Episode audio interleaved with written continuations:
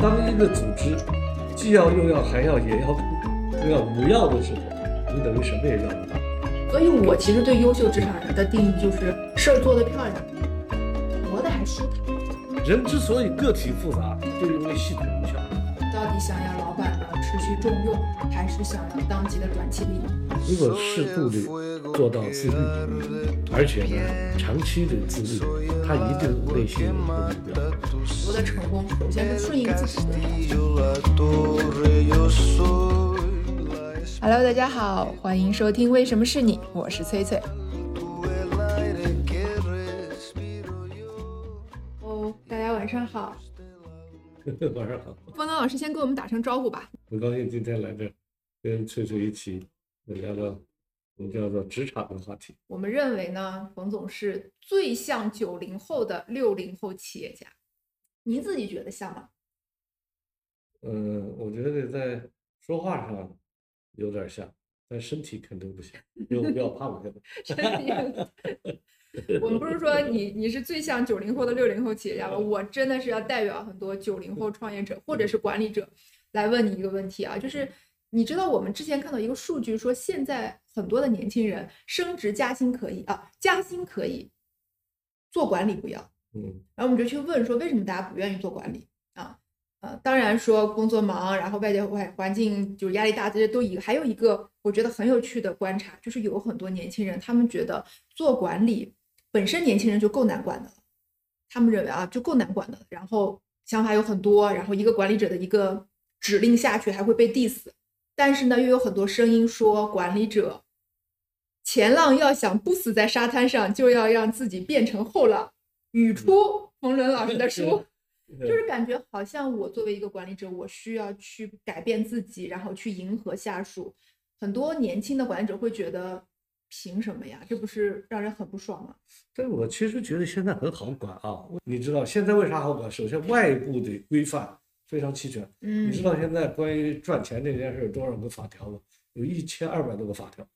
第二一个呢，现在这人嘛，他都特别，他给的信号特别简单。嗯原来老一代的像我们做事，那人呐都是好几面人，他的信号给你很复杂，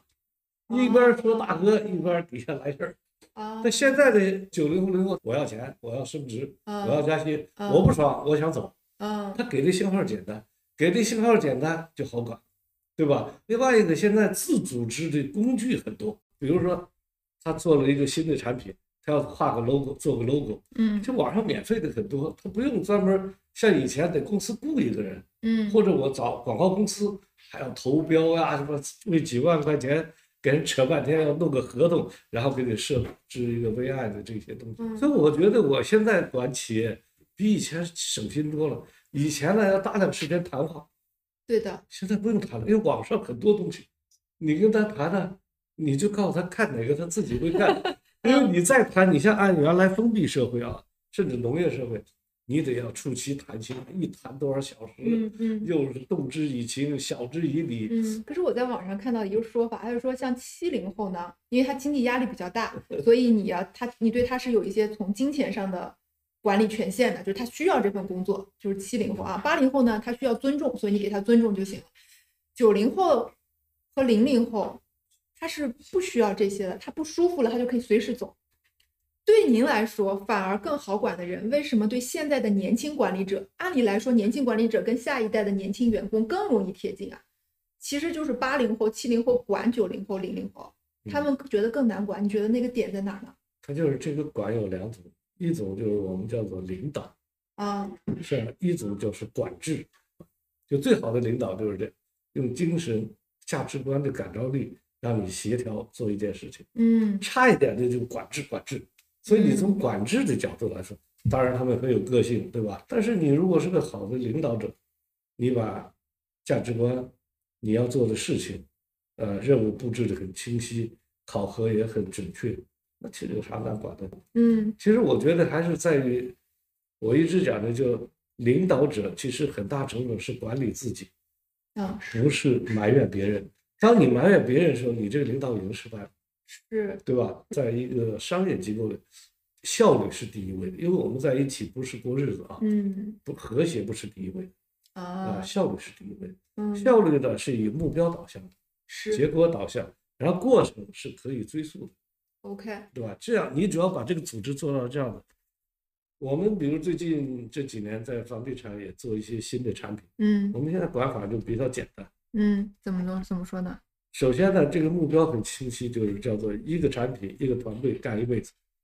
你就不要去做很多产品。早先的开发商，他又做住宅，又做写字楼，又做商业，做很多。现在我们就是按产品为单位。啊，那你比如说，我们在杭州，比如做疗愈酒店，那这个团队就做这一个产品，这首先他们就会越来越专业化。另外，他也不关注集团其他人在做什么。嗯啊。第二一个呢，现在尽可能的用好外部的这些商务工具是，啊，外部的商务工具特别多，很多软件、很多工具，像外部的协同资源特别多这样管理压力也会变小。啊，也好用。嗯第三一个呢，就是说你的绩效啊、考核啊要简单，不要复杂， ，OK，不千万不要变成现在有些文件上的既要又要还要也要更要，我们就是只要。嗯当一个组织既要又要还要也要更更要无要的时候，你等于什么也要不到。我们一定就是只要。今天我做生意三十多年，我发现只要的公司都活下来，既要又要的公司都死了。什么样子的绩效方案或者什么叫做五要？比如说有些公司吧嗯，做了十几个行业，对，那你怎么能成功呢？嗯，是，对吧？是所以你比如说我们卖水啊，杭州有一家企业，对我们都知道的卖水。嗯呃，三十年前在海南的时候，我们就知道他卖水。啊呃他，三十年卖了，还在卖水，就是我们叫农夫山泉，就做一件事儿。就一件事。对对另外，对价对值观很重要，价值观是解决大家协调的一个，就成本最低的一个协调方式。最怕的就是一个组织中五个人有四个想法，有价值观，比如这件事儿做和不做，对吧？或者说我们说该涨价还是不涨价，嗯，降价不降价？有的人说应该降价，因为客户第一，是吧？有的人说我们要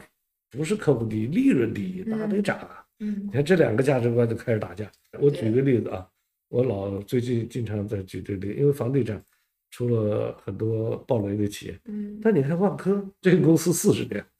然后当时跟宝万之争的时候，宝能，万科没有一个中高层跳槽的，嗯，对吧？为什么呢？他的价值观很清楚，而且有一个，当人家来挖他们的高管的时候，出价都是以亿起的。啊，但万科的高管回答特别有意思，嗯都说第一就第一，他就说两点，第一点就是说，很抱歉，我来万科从来没有想过发财，所以你给我这么多钱，我觉得我受不了，我接受不了，我没脑子里没这个准备，因为确实万科是职业人、经理人文化，职业经理人文化是不想着报发大财不的，要暴富。呃， 对，嗯所以这就是价值观，立即就把那边给镇住了。 ，OK，第二一个就说，你这个钱给我，我也不知道你能给我几年。我他说我作为一个经理人，我可以干一辈子。你这钱给我一年，明年没有了，我更难受。算了，就我发现跟您聊聊，从一个很小的话题切，其实到最后你会用一个很大的视角让我们看到，我们所讨论的那个小点有一些更顶层的东西是没看到的。然后很多时候我们就会，其实你说是不擅长管理，我觉得可能就是还不会管理，对，就是还不会嗯，啊，有太多东西要学，所以很多人会觉得啊，是不是现在的人不好管？就是他会把很多个体行为去反向归结为一个群体现象。对。而且现在所谓的我，我总是觉得现在有很多人夸大一些特别像，你比如说零零后不好管啊，他们是来整治新整顿职场职场人呢，他有一个社会化过程。是所谓社会化过程呢，就是学习成人规则的过程。是，那么青春期是什么呢？是由自然人向社会人过渡的时期，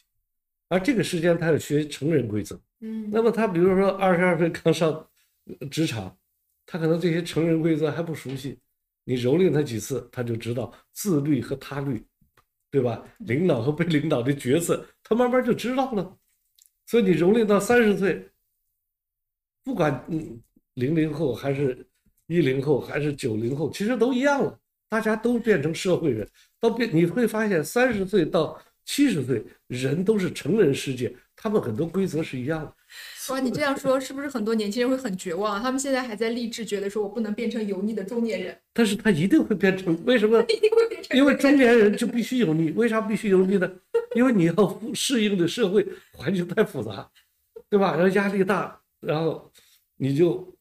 要应对的事情多， 是然后你要要世故，因为在中国呢，系统无效，个人有效。为什么叫这样的意思？是的因为比如说我们法治系统如果有效，人就会可以很简单，啊，法律保护我，你也不能欺负我。啊但我们有时候法律还不那么完善，不够有效的时候，那我就得搞定人了。嗯，所以我就说，当一个法治社会规则系统特别有效的时候，人都可以变成很简单。嗯人之所以个体复杂，就因为系统无效，是就每个领导都不一样。那我今天给张领导提点儿东西过去，就有效。但我过两天来了李领导，我提东西，他啊把我对送出对来对对对，把我对骂出来了对，他就无效。对，但如果我相信我谁都不管，我就按法律做，按规则做，就都可以。那我两个我都不做，你看嗯我就可显得很不成熟。嗯所以我就觉得，事实上中年油腻，就是对这种系统无效的一种适应。您这个角度，我觉得特别好的结合了我们在做一件什么事儿，就我们不是要给每个人测优势吗？对，就是那个优势，其实就是帮你领理解你领导是种什么风格。比如说，他就是那种分析力特别强的人，嗯然后你这个时候跟他打感情牌，嗯，十有八九就会被送 出来。他说对跟我讲逻辑，你在干嘛？你是要走后门吗？对但如果你的那个领导他本身是那种比较感性的，就是我们说的叫共情力很强。对他就是在乎人和人之间的关系，在乎正反馈。对然后你这个时候跟他说，我就是那种刚正不阿的人，啊我就是来做事的，我说话难听你别介意，是吗？你嗯二十岁被什么打动？其实对像我们这种或者更年轻的职场人，看到我们有的时候跟他们说，看到不同的人其实是有不同的接触方式和交流方式嗯。就这一点上，大家有很多年轻人会觉得，哎，那不就是让我就是去各种迎合吗？所以你看，语言其实很有意思。您用学习成人规则的时候，有些人会理解为说这是让我在迎合别人、改变自己，那个就是需要时间去理解的。这个我觉得就是您说的对，就是这个汉语啊，有很多词儿啊。啊，其实比如说，我举个例子，我要有时候经常有商务的活动啊，嗯吃饭，你也你们也会，那总有几个不熟的人。对也熟的人对，有熟的人介绍的不熟的人对。那你说话你怎么说啊嗯？ 我每次都特别有意思，我都会想做个作业，内心我说我这玩意儿就得这么短时间，要让他对我有印象，啊，而且愿意跟我进一步交流。我这不是相亲吗？这不是， 对吧？因为如果我这次吃饭我话说的不好，嗯或者说他对我某一些事儿特别不舒服，嗯，那以后我就没法跟他再联络了，对吧？其实这不叫迎合啊，是，这叫沟通啊，这叫互相的尊重啊。嗯沟通这个事儿啊，很有意思，有三种吧，至少，一种是倾听对，这种呢你也要很认真，因为倾听的过程中你能提问，嗯别人觉得这是好的倾听，嗯，你光听听啊，很伟大，很伟大，那叫白痴，这这是一个。第二一个呢，我们叫做呢喃，啊，话说的事儿不知道，具体说啥是不知道，但是感觉俩人特别越来越热闹，亲近嗯亲近，这是个谈恋爱的时候，嗯对着耳朵跟前咣咣当当的说那些话，这叫呢喃。嗯这个着重于情感，而不在于话的内容。嗯第三一种最难叫说服，嗯就我今天这个事儿，说服说服是什么？让你认同我的观点，而且跟着我做一件我预期中的发生的事情，管理者经常要做这个工作，说服。嗯，所以你说你不愿意改变，那就是你连倾听都不愿意倾听，对，对吧？那你又没有能力说服别人，嗯那你怎么在组织里生存呢？是，所以我觉得，好的领导者，首先也要是个倾听者，其次还是个说服者是，但不能跟员工之间呢喃来呢喃去，那还得出事儿了。到这儿来。我们在说管理者其实不能向外归因，要更多的向内归因。嗯那么对很多管理者来说，或者是越他他被寄予的希望越高的时候，他在组织里他要不断的提升自己，管理自己。那么对他们的要求是不是太高了？他对自己的归因啊，它有两种，一种是使命的归因，它嗯会产生动力；哦啊，还有一种是对具体琐碎的责任的归因，它会让自己感到啊压力。对，使命归因就产生动力，小事归因产生的是内耗压力，啊，嗯压力、对内耗。啊嗯，我说这个特别好，嗯，这个解释了很多，又对自己有要求，但是对自己的要求常常会化成压力的，就是你归因的那件事情可能太小了。其实还有一个就是说，有很多就刚才我们讲的交流的过程中，你要学会说服，嗯对吧？你不能光是在意，就是说变成一种无序的状态下的一些别人的情绪和言论在影响着你。是，所以，你真正一个好的管理者，你既然在组织里，你有组织目标，你有自己的人生的一个使命，那你要鉴别很多说法，另外你要影响，要说服。嗯而且我觉得说服人是一个特别难的事情，所以过去韩非专门写了一个有一篇叫《说难嗯，》，为啥难呢？他其中讲了一个事儿，叫做“凡税之难，在治世所税之所矜，而灭其所耻”。什么意思呢？就是说，我要说服一个人难的，就是说，要巧妙的掩饰他内心的不想让人知道的地方。嗯，其实我在您这一点上，我就联想到很多管理者，他在激励下属的时候，其实也是某一种说服吧，就对嗯是我说服你要去完成组织的目标。然后大家觉得很难，就是说，哎，我怎么好像说我绩效都给你设置好了，奖金都给设置好了，还是无动于衷？后来我们就观察说，其实对很多年轻员工，钱不是那个它重要，但有可能不是最重要的。您那说的特别对，他就是没有治世所事所退之所矜，是对吧？他就其实他是要钱的，是，是但是你要跟他说我们的啊完成了一个很大的使命对，这这我们正因为这样子，我们还需要把身体搞好，要补充营养，对对所以我们来对对给对你的，还是然后价我值们一起去夺夺取未来的对对更大的成功。哎，这个时候大家拿着钱就很高兴，是，对吧是？这就是成人世界的规则。对啊，所以我们是应该是从正面的来激励，就把这个钱和事情的意义，先把意义放在前面，嗯，然后呢，顺便也会有一些钱。所以现在就是说，像在职场当中做一个哪怕局部的领导，也需要提升自己嗯，的领导力，是，这很重是要。说服这边。那说到领导力，我还想问您说，你怎么判断一个人是有好的领导力潜质呢？就从您这么多年的呃企业管理角角度，或者说我们一个是你看外界的成本，另外就是我们自己从个体上怎么去挖掘自己的领导力。其实领导力，我觉得呀、就是三件事情的一个组合吧。啊，第一就是前瞻力，就看得比别人要更多一些嗯啊。比如说别人看见了牌子，你看到了牌子前面还有什么，这是你，因为你是给别人指导和带领别人往前走的。嗯如果你连这个都没有，那你就别人跟着你就会迷失嗯啊。另外一个呢，我们叫做执行力，你得组织人干活啊，对吧？那么在组织干活当中，其实就涉及到第三个能力，就是沟通和说服的能力嗯啊。因为你你怎么组织大家干活呢？你得沟通啊，说服大家才能跟着你走。嗯所以我们有时候再通俗一点说，我们就说过去叫领导就是大哥吧，对那就是三件事儿：指导、扛事儿、买单。嗯，这个好所谓指导，就是我们刚才讲的，给一个方向感，是你能够看得比别人更远一点。嗯扛事儿就是执行，对对吧？买单就是负责任，最后的事儿全是你兜底对啊。对所以一个人能不能有很好的领导力呢？就是看他能不能给大家一个组织一个方向方感向，嗯同时又能够组织来实施。嗯最后所有的事儿你得买单，嗯你得，所以我们老太阳说，当一个民营企业老板啊，就六个字：买全单，一直买。 就买单的概念是这个，就买全单。比如说你现在你也是一个创业者，对吧？我秒懂 特是别不懂是？理买解全单，就每一分钱你都得买，就买全单。对。另外要一直买，对我最近这几年突然之间有这种感觉，就是创业到最后算什么成，就是你有一直买单的能力。买单买了三十年还没倒，这是最厉害的，对吧？有的买了五年就没了，买不动了是。，另外，我们说买全单，可能买一个单，你比如偶尔买一个单，这不是叫大哥，买全单，而且还得在你暂时性不能买那么多单的时候，大家还愿意跟你，因为总有对起起伏伏，对吧？对啊。但是那就是靠我们说的另外的能力，就是价值观，啊，所以你嗯比如说处理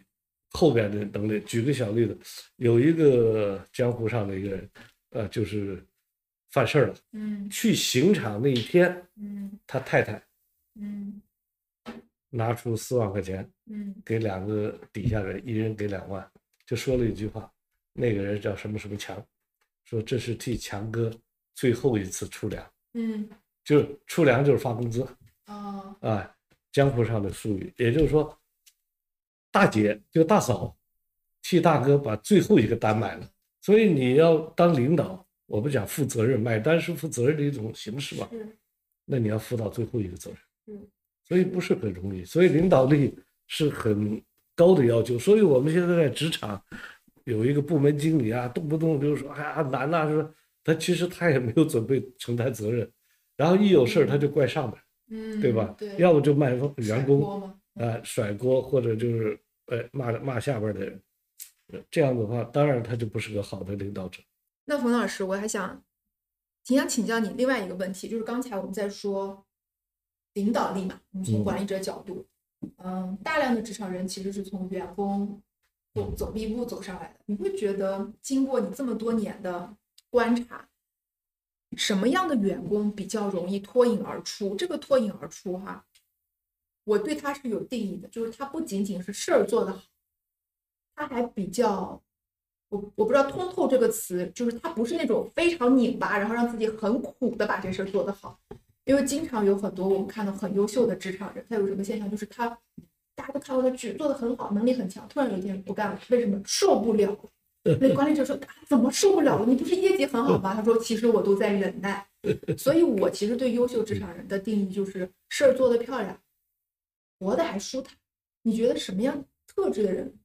就会做到这样呢？其实这个东西啊，我也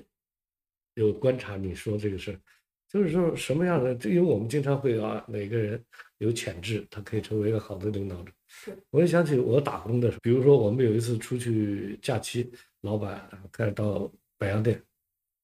要交钱，嗯，交不多，当时就一两百块钱吧。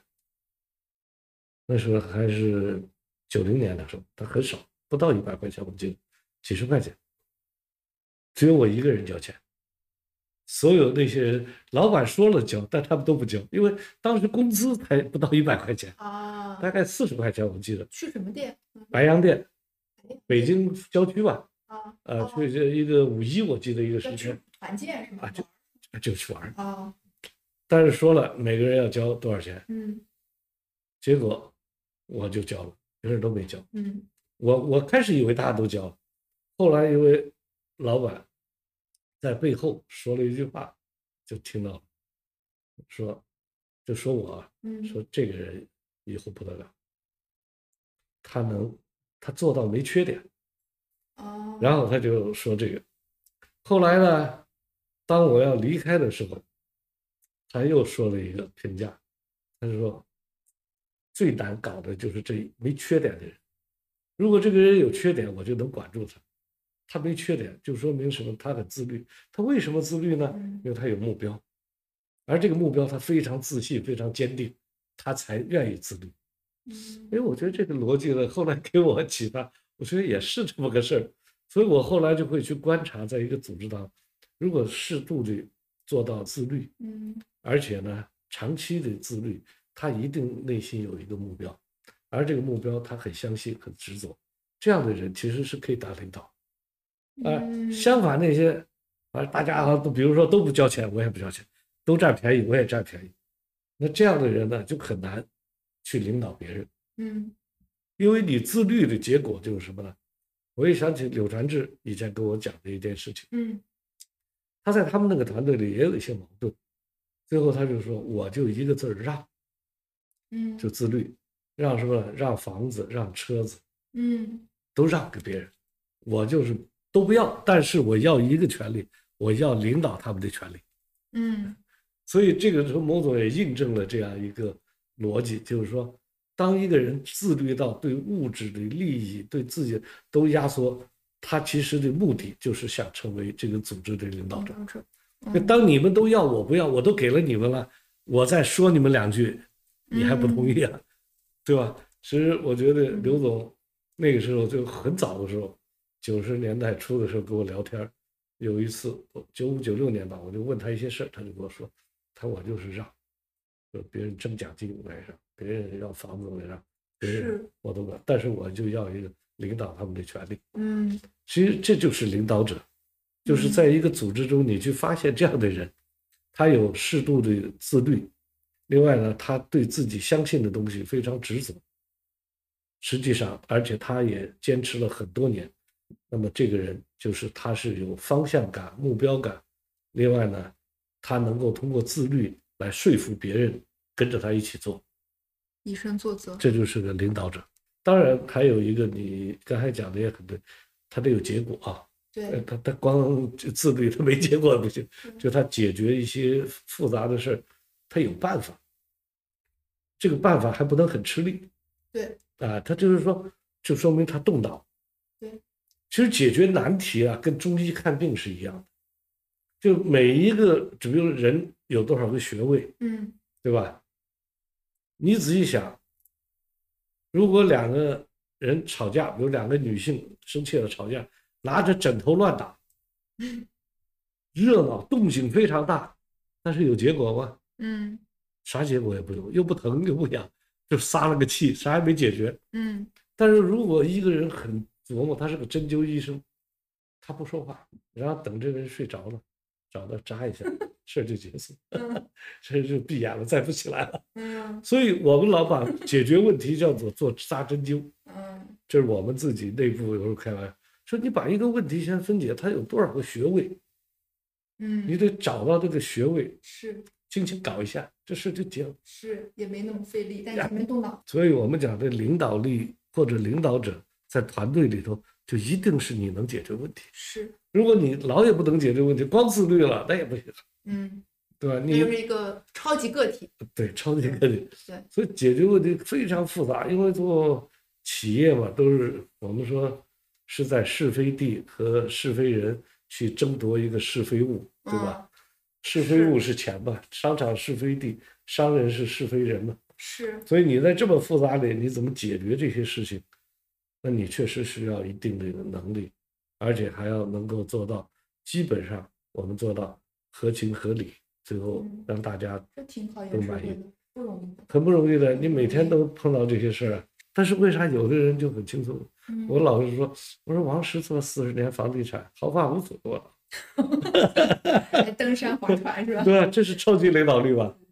确实是领导，对，对吧？呃，那你有的人身上总是拖泥带水的很多事情，嗯对啊，就是说他善于解决问题。那你解决问题用个人去解决，用组织去解决，用规则去解决，还是用钱解决，都是解决，都是解决。嗯那王石实际上就把万科打造成了一个机器。嗯，我老说，就做一架做了一个好的汽车，谁开都行，对对吧？这个汽车的引擎也有，对对吧？方向灯也有，对，基业长青了就呃可以，啊是吧油油门、刹车啥都有对，坐上还挺舒服嗯，谁开都行。所以他离开了六年了，公司还很好对，对吧？所以我就说，嗯这就是领导力的，我觉得上限。但我嗯们做不了这么好，但我们应该也要这几个要素是要的，嗯就是自律、坚定、解决问题，解决问题。这都是嗯要有的。其实您刚才说的自律有一部分就是不争嘛，比如说对刘刘总对会让掉。我就在想，现在对很多年轻人来说，他们为了职场环境也会，其实我认为有很大一部分年轻人他也会接受说不争就是最大的争，就是吃亏是福，他也接受，因为这些是我们比较传统遗留下来或者传统传承下来的一些观念。但是那些内耗来自于什么？内耗来自于就是有些人在做这个的过程当中，他会觉得，他会觉得说我是不是会牺牲了我自己的某些部分，就是他没有办法建立那个边界，就会就会觉得啊，我我我是我现在组织说这个是需要我干，组织有这个需要我上了，但我上了就觉得说我多劳了没让我多得，就是他会持续在这里面反复内耗。它这个争和不争啊，它就是确实在不同的对，那个边界是位置和呃角色上是不一样。咱们过去讲的不争即争啊，不为不争，是以天下不能与之争，是对领导者讲的，啊就他不争钱，他争前途，啊， 不挣钱挣前途，这 对个很好。吧？他还是争的，嗯，但是你要是在普通员工来说，他认为这个前途不是他的，所以他就只挣钱嗯，对吧？啊，这个所换了以个视呃角，他不同的角色，但我们是对领导者来说，嗯你有些事儿你要放弃，嗯你去追求更长远。比如说，我们不争左，争左，呃，争右，不争前，争后，其实你还是有争，嗯对吧？你不争名，争利。王石老自己说，呃，我不争利，我就争名，对吧？啊他就是他不要钱，但是他要名，啊，对吧？一样的。对，所以这个我们讲的不争，只是说这个第一个争是大家都喜欢争那个争，他不争。嗯所以我们说不争即争，后边那个争是自己要的那个东西，它是错位了，我们或者叫做错位去争。有深意啊，哎，有深意。就是这么一个大家这的个，前提就是你刚才说的第二点，就是你目标得很明白，你你知道自己我放弃放弃的是利为益了什么。我要的那个东西嗯，但是那个东西很长时间可能才会啊有，，对对对，所以对我要坚定，对对对对吧？是，所以这个对于不同的角色，在这个职场上，大家体会这句话是不一样哦的。所以为什么我也看到有些职场人很纠结，这就是要多。就嗯你比如我就是做一份工，我努力完成工作，但是你该给我的给我，其实嗯他也不累。因嗯为至于这组织的未来啊、方向啊、长远啊，因为现在变动特别大，他也不嗯多思考。嗯那他也可以。但是如果说你是中高管，你还要考虑组织的未来。嗯那你比如说，为什么现在很多遇到困难的时候、优化的时候，这些中高管都首先砍自己工资了？嗯因为他这个组织的未来跟他有关。嗯，他要他要对他要那个保住 对现在的位置，呃，组织如果还在，那未来他那点股是票还在，是，啊、所以他宁愿工资减一半儿，对吧？嗯？但是普通员工也没股票，他不要，那就啥也没有了。嗯，对，如果反过来，你给员工很多股票，稍微减他点工资，他也会干。嗯是，其实这个是东西，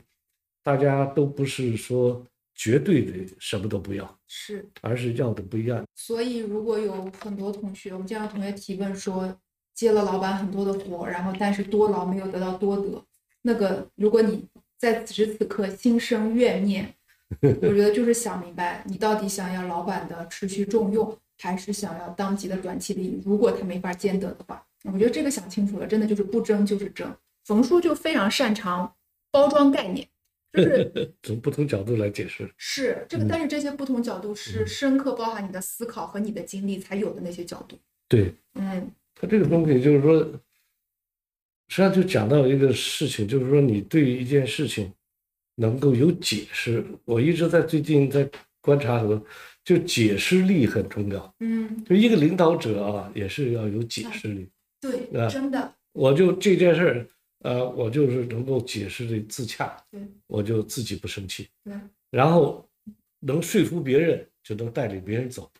所以我觉得解释的，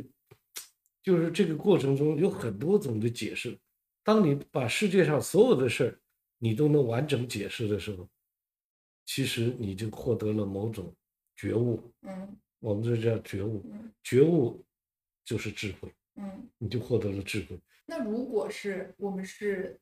职场关系，一个是管理者，一个是员工，然后对管理者或者很多企业家来说，其实冯总也是我们经常会提意义感。或者是使命感，然后我记得冯总也在一个书里面说过说，呃，你也提过南怀瑾老师说，呃，人有三重境界，一第一重法律，第二重道德，第三重是信仰，就是使命。但是回到我们职场群体，我们听到更多的声音就是工作而已嘛，对吧？就是不要那么认真，对吧？躺平，然后呃，不要试图在工作中谈意义，有意义的工作本身就是伪命题，我不相信有意义的工作，等等等等，这个是现在比较主流的一个声音。对，如果他们是两波媒体，我觉得也就算是一次讨论，但是他们在同一个空间里，他们甚至要去完成共同的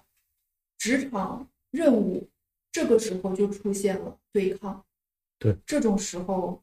就就是你会觉得跟这一批价值观层面的同学谈意义，感觉很很有的时候会觉得很老土、很可笑，这怎么处理 那这个种东西就是说，我们讲意义也有大有小，啊？对吧？你要谈伟大的意义，它完全没有体感，对， 对吧？你比如说，我就上个班儿，有跟世界人民的幸福连什么钩儿？对，对吧？所以这个意义就看，就还是我们回到这个领导者要怎么讲这件事情。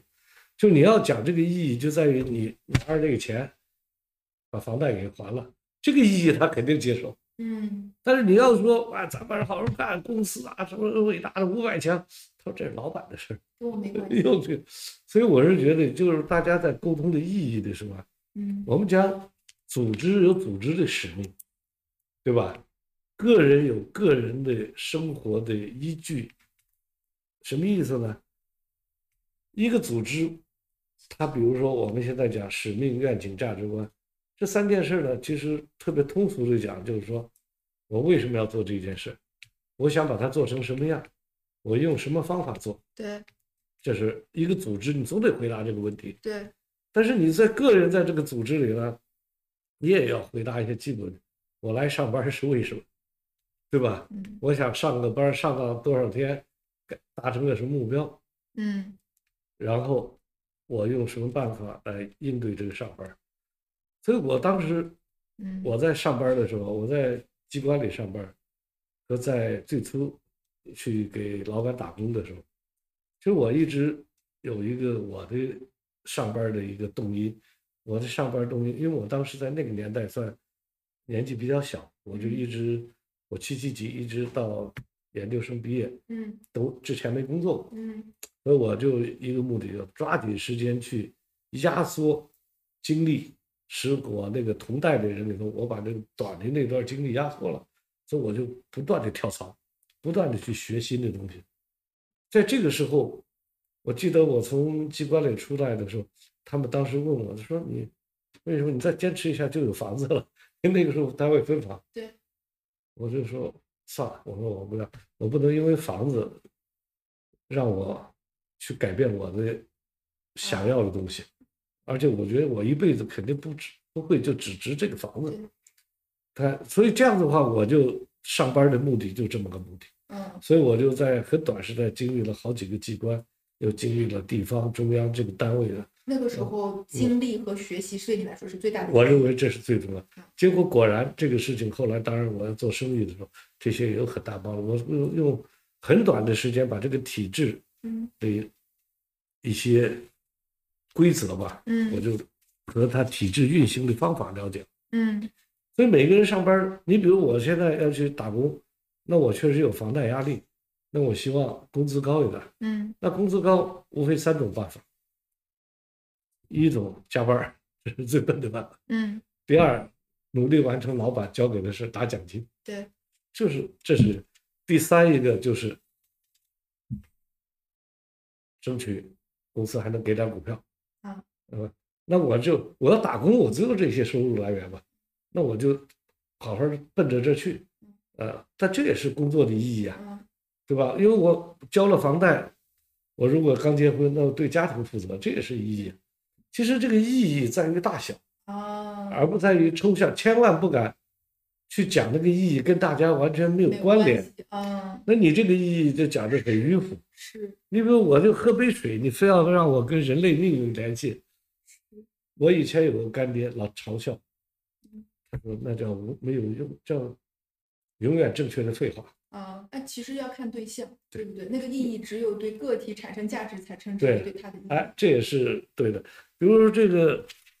我们公司也有出去创业，嗯创业一半儿又怂了，嗯就是投降了，说是老婆闹事，说房贷对，本来上班啊一个还月能缓缓地有个两三万块钱，现在他妈没有了。嗯老婆说你要再继续这么折腾，那咱俩就散了。然后他一看孩子也小，算了，就嗯说老板我就算了，我还是打工吧，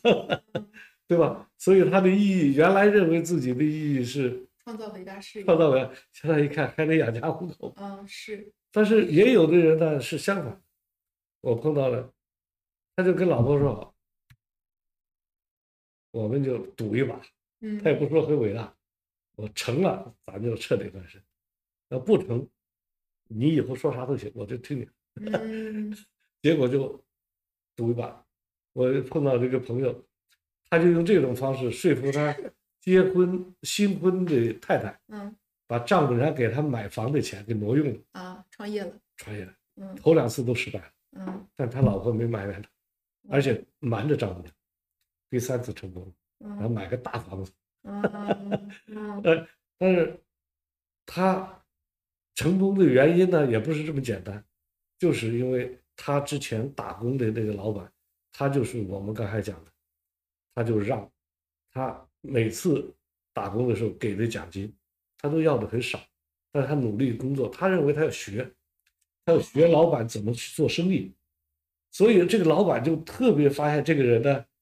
他有一一个般就是真的不一他特别努力想做一个事情。啊，所以每次老板要给他钱的时候，他都说你可以，我也感谢，但是能不能给我钱，我再拿来做这个事儿。同时我再问一个问题啊，就是嗯您曾经有一个金句叫做“伟大是熬出来的”，对当时风靡很多很久，嗯嗯那我起我就替很多年轻人问了。现在有很多声音，包括我们优势星球其实也在讲，就是很多的成功，首先是顺应自己得到的，就是你得先找到自己最擅长那个点，你不能拧着来。就包括自律，我觉得都是顺应了自己的某种规律。你要是靠自我一直约束，它这个意志力是会用光的。那么问题就是，到底伟大是熬出来的，还是顺应自我得到的？特别对很多年轻人，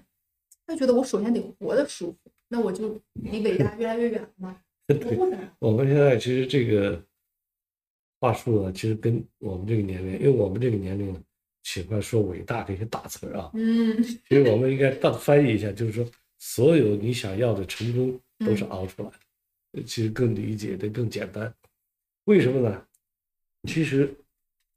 它有一个内在的一个逻辑，就是你想要的越多，或者你想要的越大，或者你想要的越明显的超过别人，那你想竞争者就多嘛。嗯竞争者就多，你的对手就多，你被打击的可可能性就大了，所以你就得坚守、忍耐，去不断的去应对这些事，这就叫熬啊，就用痛苦加时间，这叫熬，对吧？你没有时间，那不叫熬，一分钟就痛苦结束，打针嗯扎一下很疼，咔，那不能叫熬呀，那叫忍。嗯 嗯对吧？熬这件事是痛苦加时间，对吧嗯？而这个痛苦，甚至是我们有一阶段是没有选择的自由的痛苦。嗯就痛苦分两种，一种是自由的痛苦，一种是不自由的痛苦，比如坐牢，这是没有自由的一种煎熬。嗯还有一种自然人，比如说哎呀痛苦，那我走了，我今儿不在杭州待了，我去北京了。对，这，比如婚姻也是，要离婚又没离婚，这种痛苦叫不自由的痛苦。嗯你看一离婚很高兴，这个痛苦就没有了，他就又选择了自由，可以疗愈你的痛苦。所以我们讲熬，是讲痛苦加时间，痛苦又往往有时候是很难有选择的余地的一种坚持，那嗯就更痛苦。嗯所以我们讲的这个，而所有的成功或者大一点的成功，你想你经过十年二十年，你能够胜出，就在于你遇到这些痛苦和没有选择，同时你还要坚持的时候，你能够咬牙坚持过来，甚至你能够在失败中再把它做起来。嗯啊，那这种过程呢，就是你要成功，它只有这条路，因为别人也想成功，所以竞争就很多。所以我们老开玩笑地说，你其实，在熬的过程中，你不是选择不熬，你是是选择阻碍你的对手和敌人是谁。当你是一颗种子的时候，尘土是你的敌人。嗯，当你是一棵小苗的时候，碎石子儿是你的敌人；嗯当你是一棵小树的时候，大树是你的敌人；嗯当你是一棵大树，木秀于林的时候，风是你的敌人。嗯也就是你越大，你的敌人不知道从哪儿来的，嗯对吧？嗯所以也就是说，你并不是说你每过一个坎儿，你都能够变得更顺利，而是孕育着总有未来的更大的一个力量在阻碍着你。是所以你这样的过，所以你这一生都表现为熬。另外还有一个，其实从概率上算啊，也很有意思。其实聪明人为什么做不成事儿？我也仔细看，最后能做成事儿的人呢，一类是草根，第二一个是木讷的人，嗯很有意思。草根的人创业，他成功率比草尖的人多。嗯为什么呢？草根呢，他就适合于熬，比如说弯腰低头求人，嗯他又选择机会少，他不知道有什么选择，他就认准这一件事，他只要专注。嗯而且那个我们自由人、草菅的人，所谓草菅，就社会活得比较好的人，他认为那个苦，对于这个草根的人来说就不是苦，是对吧？是所以他能坚持很久。嗯所以这是一个。第二一个木讷的人是什么呢？比如这件事儿可以赚钱，聪明的人最先发现，然后都来了，然后说有点不好，散了聪明人就散了，又去找那个聪明的地方嗯。但这个木讷的人呢，当别人觉得这可以赚钱，聪明人已经很多的时候，他才慢慢的来进来。进来以后呢，聪明人都走了，他也没有别的选择，他也不爱，他也不那么聪明，他也不知道还有那么多事儿，他就一直在这默默坚持的。哎，坚持着，他每天做一点儿，每天做一点儿，结果他就优势越来越多。嗯最终时间给他了一个护城河，让别人，比如说手艺人，我们看到的所有的手艺人都是木讷，他就这一件事儿，他也不知道别的，天下还有别的事儿，对吧？修个油纸伞啦，是吧？打一个剪刀啦，这种手艺人，你发现最后他的时间、祖传、老中医这些东西都变成了门槛儿，所以很有意思。所以我们说伟大是熬出来的，其实是只针对那些想要成功的人。你要知道这个道理，你没有什么捷径可走，你就得在那儿待着。你想一个企业，很伟大，它就是熬啊，因为什么？因为猪有猪周期，房地产有房地产周期，起起落落，有时候就没选择，因为你养猪已经养了这么多猪了，你说市场不好，你说不养猪了，变成聪明人，我去造汽车，这不可能。嗯所以在昨天也是聊到有一个房地产企业造汽车去了，然后去找刘永好谈养猪的事儿，嗯对吧，因为他说我我又要造汽车啊，我都搞不过来啊，那那养猪的事你能不能帮忙，嗯。 对吧？我我最近几年有这个感受，嗯不是说我们做的有多好，但是最近那天我参加一个论坛，他们说，哎，翠翠，你最近感觉你们好像变成了职场领域还相对比较头部的博主。对啊他说为什么？他说你们想过为什么？啊你们做对哪些事儿？我真的想了半天，我说是因为当年同批我们做的人现在都不做了，他们去做一些更可能更快或者更擅长的事情，然后真的就只有我们还在做。你像很多人所谓有很多做金融的，为什么成不了企业家呢？他都是投机，太快了很快，啊对！但是你比如做实业的，他有时候就做一件事儿吧，做一个简单的产品，做了一辈子，嗯其实他企业还挺好。嗯，我碰到挺多这样的企业，是，所以我们讲的伟大是熬出来的，其实在于说创业，或者说我们要追求一个成功，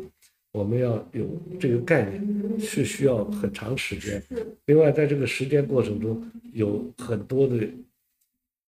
要解决的矛盾和应对的这个压力，另外有一些痛苦，甚至是没有自由选择的痛苦，你只像在笼子里待着那个痛苦，你都得坚持嗯。而且这个东西就变成了一个你区别于别人的一个护城河。我是觉得哦护城河不是说能看到的那些净是做的光鲜的事。你想，时间也是。今天，比如说，我开玩笑说，我要做一个，比如说，人家做了四十年的事儿，我现在上来就做，第一个门槛就是这四十年那些细节的经验，我怎么知道？我这不知道，哦啊是对吧？是，所以全世界有一个产业研究报告很有意思，就说哪一些产业靠花钱就能够追赶的，嗯发现房地产、服装最短三年。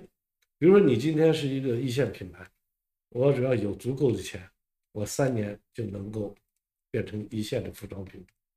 房地产也是三年，为什么？这两个都是很有意思。设计师都是别人，面料也是别人生产，然后你只要把它组合起来嗯去嗯销售嗯做品牌就好。嗯房地产也是规划设计师、建筑师，另外呢，施工是工程方，嗯然后地是政府买的，然后你就可以去做。但是有一个行业五十年你都追不上，你只要给钱，就是航空航天，嗯，这复杂程度啊， 是就今天给你钱是无数的，你是，从零开始做，那你要去并购另说，你嗯不并购，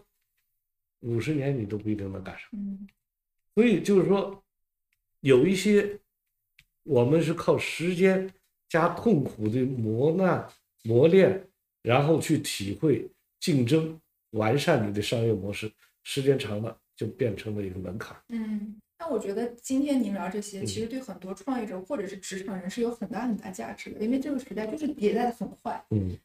迭代的很快，机会很多，反而有的时候会让人很迷茫。我那天采访一个企业家，然后我就跟他，他问我在做什么，我跟他说我在做优质星球，然后我觉得未来十年、二十年我都会扎根这件事情。他就问了我一句话，嗯，他说为什么你不说一辈子？是哇，我那天真的是被触及心灵，对你二十年、三十年就一辈子了。对我被触动之后，我很平淡的分享出来。然后我们其中有一个高管说，他说那一下感觉像打了他一拳，因为很多人没有想过一辈子这件事情，特别是在现在这个职业当中。但我觉得那个有一个真的是有极神奇的力量，它有疗愈作用。因为你比如说合伙的几个人，大家认定这是一辈子事，其实很快你们所有的很多有些小矛盾就没有了。大家既然一辈子要做这事，有些事就是好沟通了是，啊。如果说就是一阵子，那这个矛盾就很多，有的人要套现，有的人要这样，有的人那样。是，但是你要做一辈子，有很多必经的挫折、困难，你都得坚持。对，呃，所以我就觉得嗯我们说“熬”这个字，其实就真正的是，做我也看了很多各种各样的成功不失不成功，似乎也没有别的规律。这个规律就是痛苦加时间，或者是克服困难加时间，嗯。这事儿是没有第二选择的。那你说能让我们在痛苦中还持续走下去的，它的底层嗯是热爱吗？是价值观，就你认为它是对的，或者说你有使命认为，就像马斯克，他认是为天命是吧？啊，他觉得我负有一种一定要做成是一个使命，嗯使命就做这事儿理由吧。就嗯我，就像你比如王传福做汽车，对吧？嗯他就这个时候他才能坚持。那古人讲了一句话，就是解释这个事儿很好。这是苏轼写的一篇文章吧，讲到张良论的时候，《留侯论》，就是叫做“事必有坚忍不拔之志，然后才有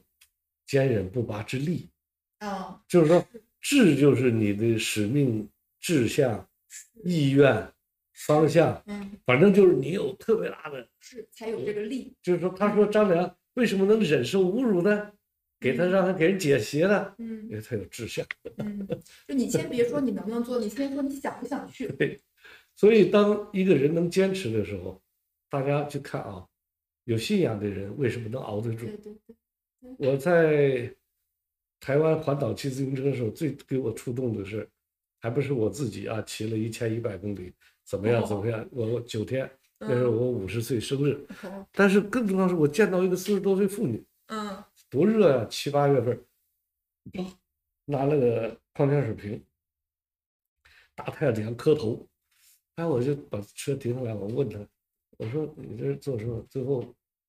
有台湾的我的一起骑车的这个朋友就给我翻译啊，他说那话我不太懂，就是说他说的是磕头环岛，我一下就镇住了，我操，我骑自行车环岛觉得挺厉害，他磕头环岛。嗯我说为什么要磕头环岛这么累？他就说拜拜拜拜拜拜，他也不给我多解释。嗯后来我知道他有信仰，嗯，是，就像我们看到从青藏高原嗯不是一路磕头从青海嗯到布达拉宫殿，所以你要知道有信仰的人，他相信，所以他就有毅力。嗯所以你会他发现从肉体的感觉，你相信一个事儿以后，肉体的痛苦也会减轻，对对吧？所以是是我们现在说嗯，人要能坚持，能熬，实际上就是内心有你坚信的东西，嗯有使命，有你的特别的一个梦想要追求。嗯，啊，这否则你坚持不住了。很鸡汤。然后刚才你也跟我聊说，好像现在大家对鸡汤又开始需要了。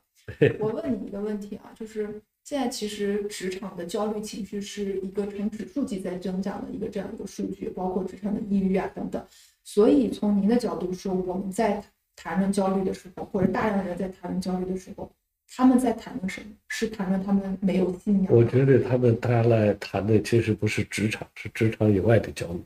啊？比如说职场就上班吧，非常简单，嗯但是他回家面临着老人养老、嗯孩子上学补课，嗯然后呢房价起起落落，你说这跟职场没直接关系啊嗯？因为他们焦虑的其实大家共同的是这个焦虑，嗯，对吧？比如最近这房价有点扛不住，他一算，哇，工资，红房贷，嗯，我靠，我这估计房子再掉，我这房子就没有了。他嗯焦虑是这样。至于上班那点事儿的焦虑，我认为不如我说这个职场外边这个焦虑大。你比如说看病要排队，嗯对吧？然后医疗资源不够，然后他家里老人，你比如说八零后，上面四个六个老人对轮流生病，这个焦虑更大。小孩要补课，补课又要花钱，不花钱好像又不行，又是起跑线啊什么，然后又不让补课，对吧？嗯这个要偷着补课，这玩意儿都是焦虑。所以我说这些焦虑合并起来，在职场上嗯搞得他情绪不好，嗯，这是我觉得职场只是小小的一个反应。那有解法吗？那这个解法就不是职场能解的。所结以，构性问题，那那你就是说，要假定说我们换一个项目，看病不花钱，小孩上学补课不用提心吊胆，老人自然会有人来照顾。嗯。我相信职职场这点焦虑，他不焦虑。我再跟你说，刚才你说的鸡鸡汤啊，你要说，嗯我是说鸡汤为什么很重要呢？我为什么鸡汤只不过提供一种正向解释？我举个例子啊，我嗯这个是我被感动掉眼泪的一个故事，啊，就有一个孤儿，嗯农村的，他很早出来到工地打工，嗯结果呢脚也破了，然后他还有两个小伙伴儿，他们就走下赶上大雨天，脚流着血，还没地儿去，嗯就在浙江发生的，走到一个屋檐下边儿躲一躲，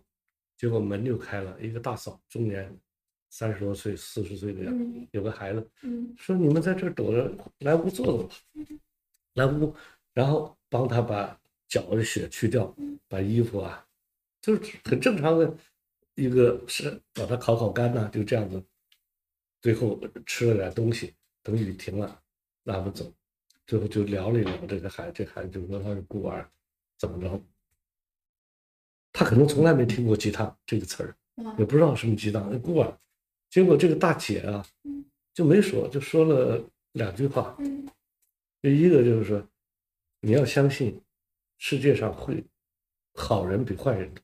因嗯为他们感谢他们。嗯他这句话，你说是不是鸡汤的？也算鸡汤。他就说第二句话，嗯你努力的付出一定会有好的回报。他由于从来没接受过鸡汤，这两句话他真就记住了。于是他又走啊走了一个地方，给一个家具老板、家具厂老板打工，他就记住啥？努力工作，不谈回报。然后那个老板就问他说：“你这么努力，你也没好像也没要求加工资啊？”是不是？他就把大姐那句话说：“说我相信，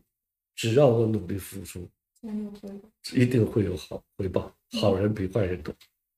哎呦，那个老板一听，这也算个鸡汤，老板也感动了，嗯说啊这个人真的相信呐、嗯然后就最后给他发奖金，发奖金呢，他也是说，我留在公司以后如果需要，公司可以拿这个钱。他说，人家老板就说你为啥这样想？他说因为好人帮助过我，嗯我觉得你也是好人。嗯后来这个老板居然用很便宜的价钱把这工厂卖给他，嗯然后他成老板了。后来有四间工厂，他就去找到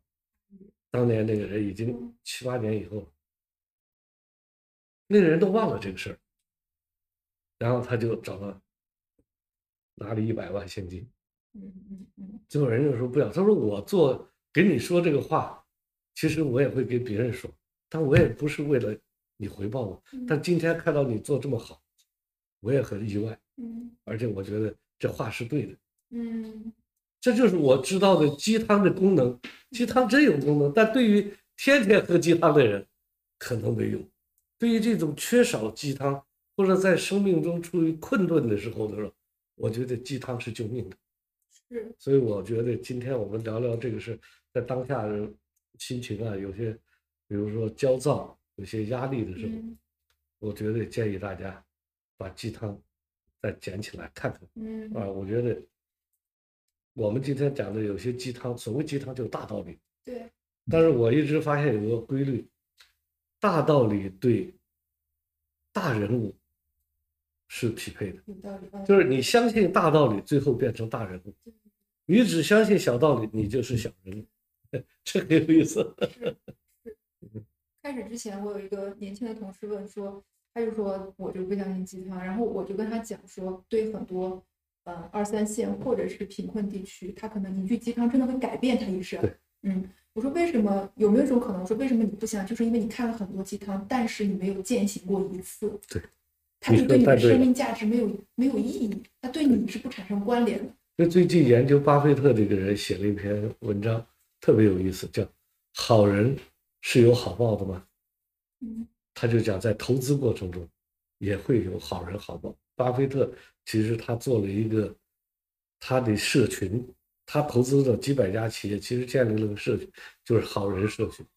所以很多老板在，比如我做了四十年，我的我已经岁数大了，这企业我子女继承我也不靠谱，嗯我就卖给巴菲特，卖给巴菲特，这个企业还能再活五十年。啊然后因为巴菲特是好人，他有价值观，他有